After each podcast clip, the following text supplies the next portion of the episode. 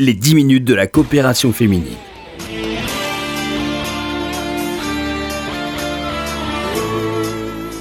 Bonjour à tous, bonjour à toutes. Merci de nous rejoindre sur RCJ pour cette dernière émission de 2019, juste avant les fêtes de fin d'année et juste avant la fête de Hanouka qui commence dimanche soir.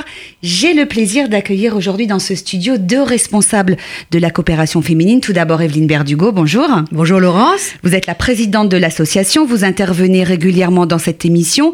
Qui euh, nous avez-vous amené aujourd'hui pour euh, clore cette saison 2019 euh, des émissions de la COPé Alors, je suis venue avec euh, Colette Feldman, euh, qui est à la coopération féminine depuis bien longtemps, et nous sommes devenus, comme de bien entendu, des collègues.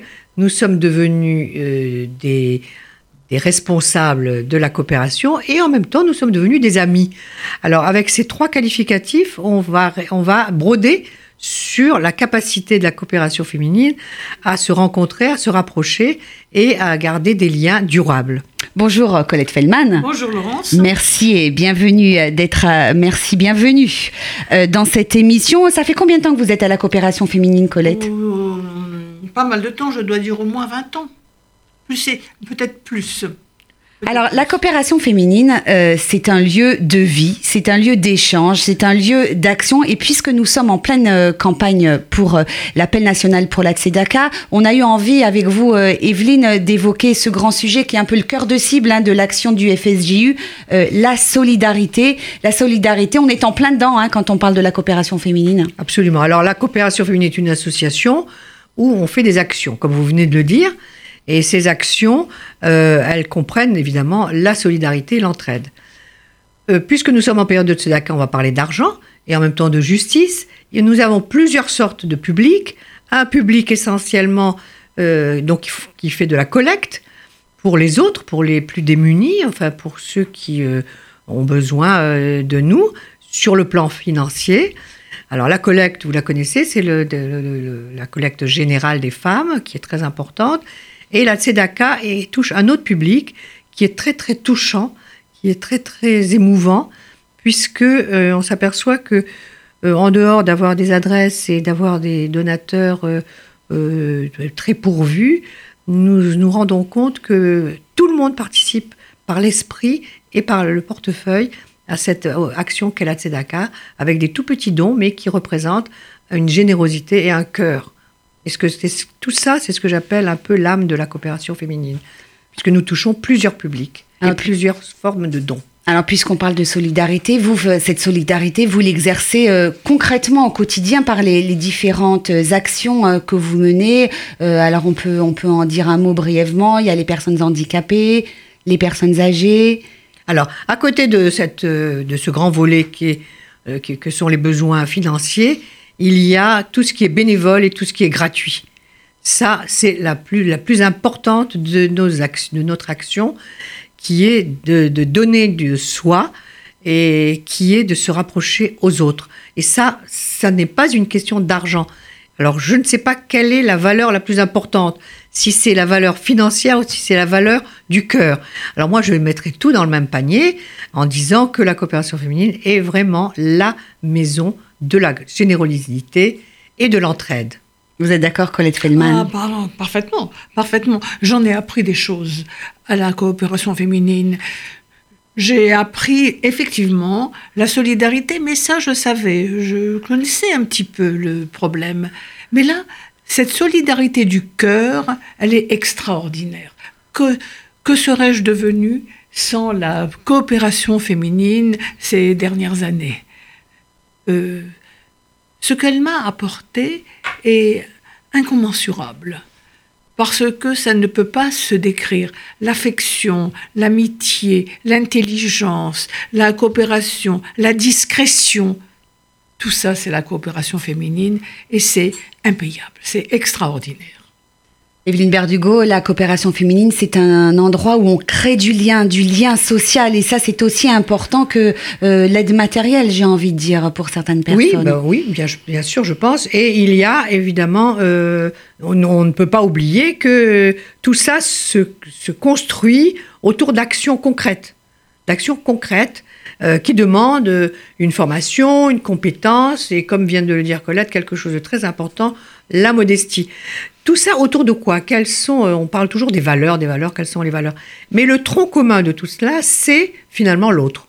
C'est avoir envie d'être là euh, pour se prouver à soi-même que on peut faire des choses qu'on n'a pas faites avant, ou alors répéter euh, sa, ses capacités premières.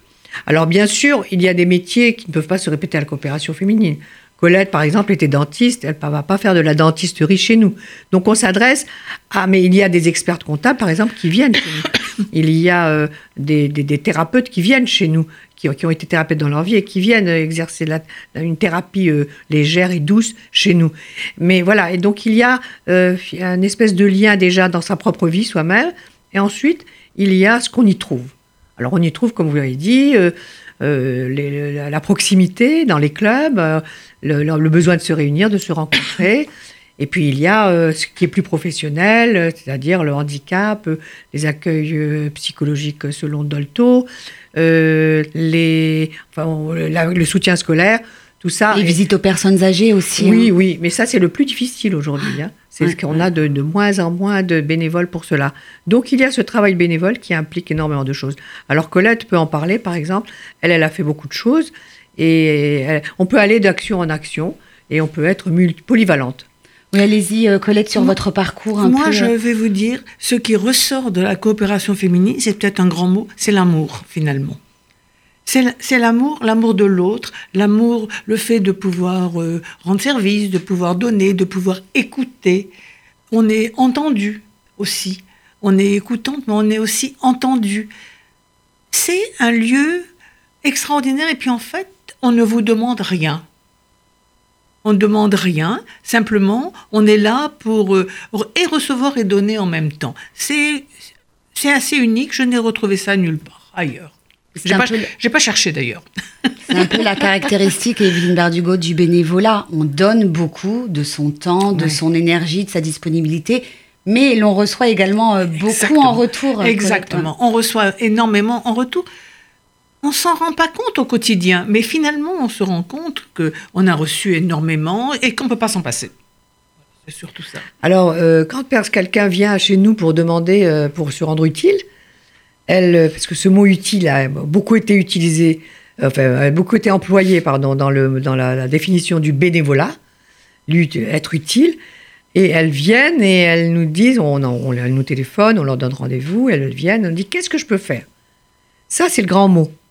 Parce que quand il n'y a pas d'entrée dans toutes les activités que nous, que nous proposons, il faut essayer de garder cette bénévole et de l'amener à, à faire, euh, à, trouver, sa voie. trouver sa voie.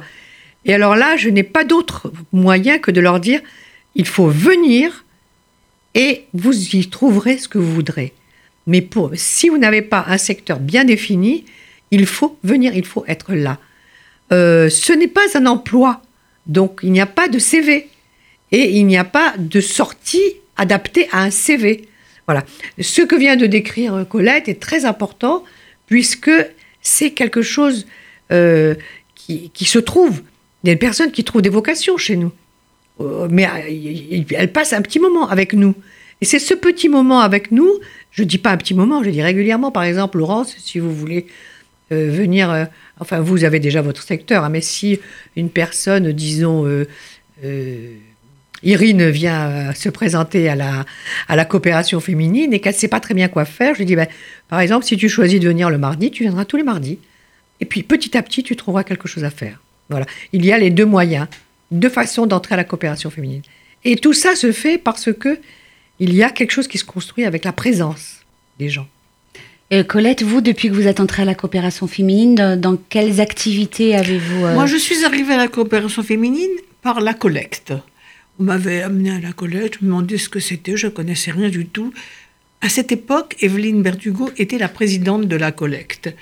Et je me suis dit que j'ai été séduite en me disant mais qu'est-ce que c'est que ces femmes qui passent leur temps à essayer de récupérer de l'argent à l'époque où il fallait faire sortir les juifs du RSS. C'était vraiment une époque très compliquée, très difficile.